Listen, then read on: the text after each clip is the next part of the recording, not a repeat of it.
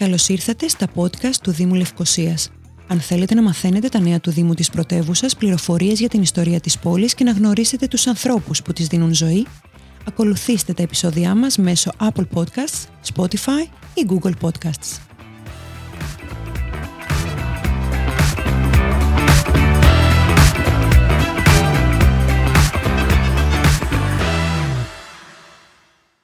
Νεοπτόλεμος Μιχαηλίδης, ο εμπνευστής του Κυπριακού Μοντερνισμού.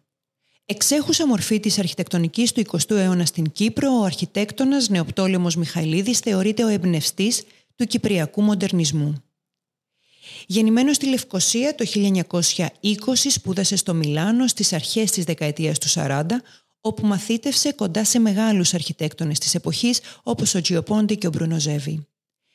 Σχολαστικός μελετητής της Κυπριακής Αρχιτεκτονικής, ο Μιχαηλίδης γοητευόταν από την αυθεντικότητα και την απλότητα της παραδοσιακής κατασκευής και της ανώνυμης αρχιτεκτονικής, γιατί θεωρούσε πως συνδύαζε την κουλτούρα και τα υλικά του τόπου.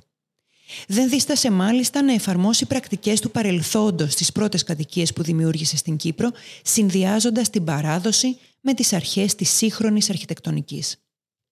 Από τις αρχές της δεκαετίας του 50, όπου επέστρεψε στην Κύπρο, μετά το τέλος του Δευτέρου Παγκοσμίου Πολέμου, μέχρι τον ξαφνικό θάνατό του σε οικοδομικό ατύχημα, σχεδίασε ένα μεγάλο αριθμό σύγχρονων κτηρίων σε Ελλάδα και Κύπρο. Η αρχιτεκτονική του αναγνωρίζεται ιδιαίτερα για την καθαρότητα και την ποιητική της απλότητα.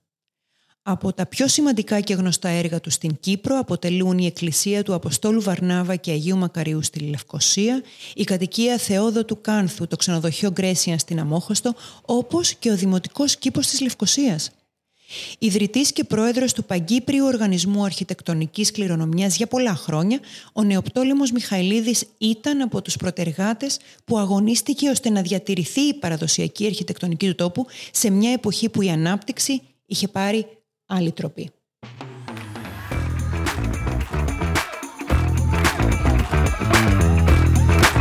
Γνωρίστε τους ανθρώπους που επέλεξαν να ζήσουν, δημιουργήσουν και αγαπήσουν τη Λευκοσία μέσα από τα επεισόδια μας σε Apple Podcasts, Spotify ή Google Podcasts.